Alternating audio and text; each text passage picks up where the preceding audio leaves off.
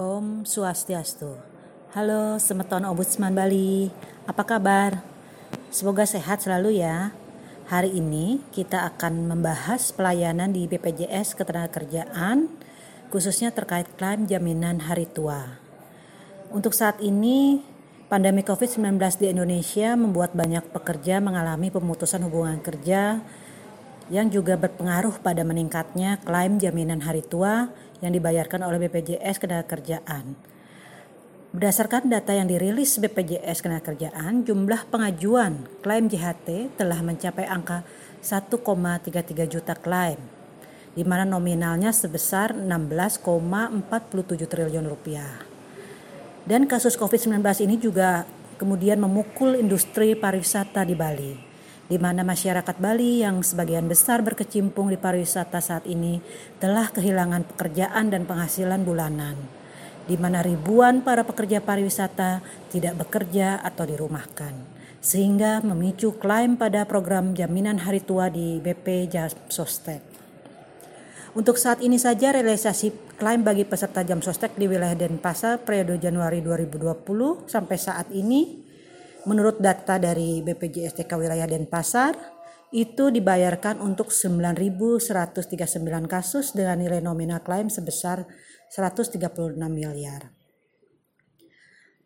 Nah, pada saat awal September 2020, kami dari Ombudsman RI Perwakilan Provinsi Bali pernah membuka gerai pengaduan di kantor BPJS TK Denpasar di mana pada saat itu masyarakat begitu membludak dalam pengurusan klaim JHT.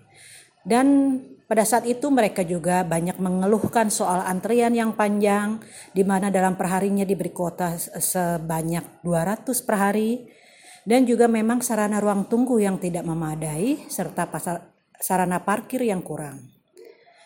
Nah, di sini masyarakat uh, masih banyak yang datang langsung untuk mengurus uh, eh, JHT-nya tersebut.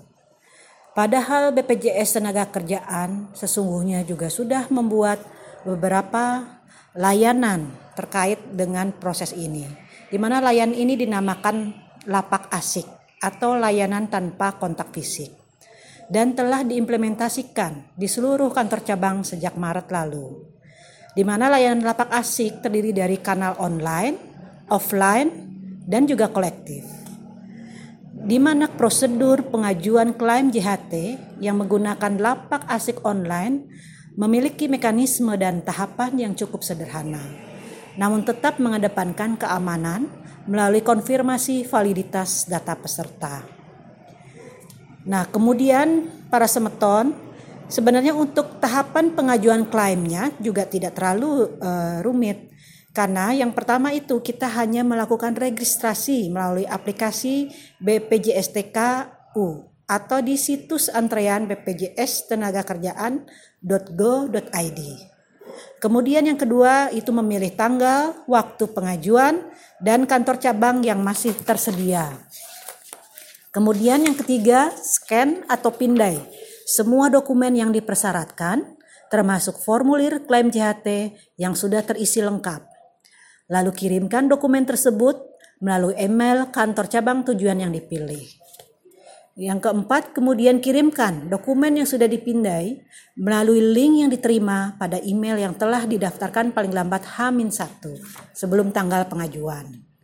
Kemudian pastikan email dan nomor HP yang didaftarkan terhubungkan dengan WhatsApp dan selalu aktif selama proses pengajuan klaim karena informasi dan informasi akan dilakukan oleh petugas BP Jam Sostek melalui panggilan video.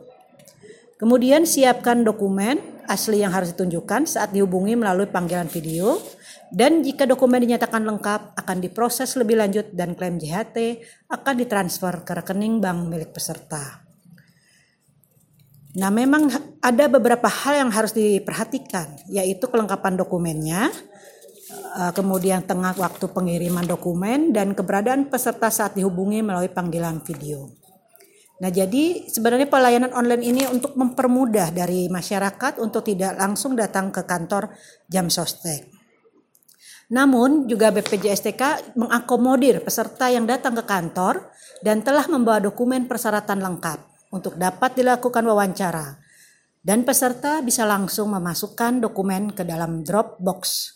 Kemudian akan dilakukan proses wawancara menggunakan aplikasi Zoom yang telah disiapkan melalui lima buah komputer. Sehingga memang protokol kesehatan, social distancing, dan physical distancing dapat dilaksanakan. Nah, untuk menyederhanakan pengajuan klaim, BPJS dan TK juga memberikan fasilitas klaim kolektif oleh perusahaan. Di mana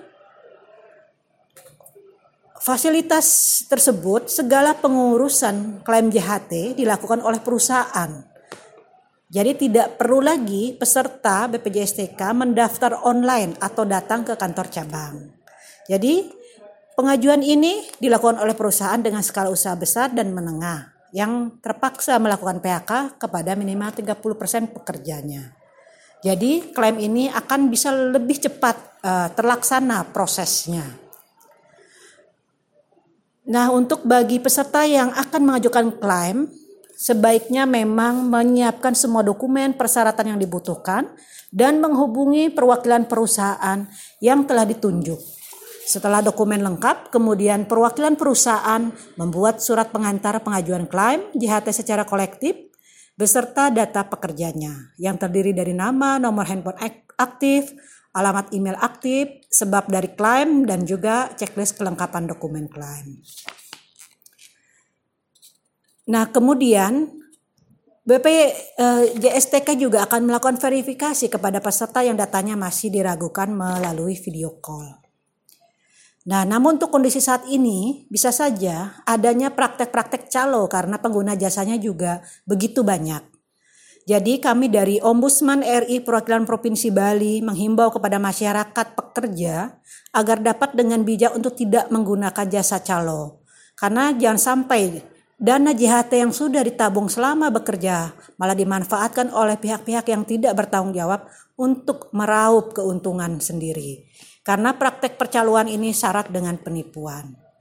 Nah, untuk e, masyarakat juga bisa mengakses kanal resmi BPJS TK dan juga melalui kanal-kanal resmi bisa melakukan pengaduan yaitu ke call center 137 175 kemudian website BPJS tenaga kerjaan.go.id kemudian di aplikasi BPJS TKU media sosial BPJS tenaga kerjaan baik itu di Twitter at BPJS TK info atau di Facebook BPJS Ketenagakerjaan. Nah, itulah uh, beberapa informasi yang bisa kita sampaikan kepada para semeton, terutama yang saat ini para pekerja di bidang pariwisata yang mengalami PHK atau dirumahkan.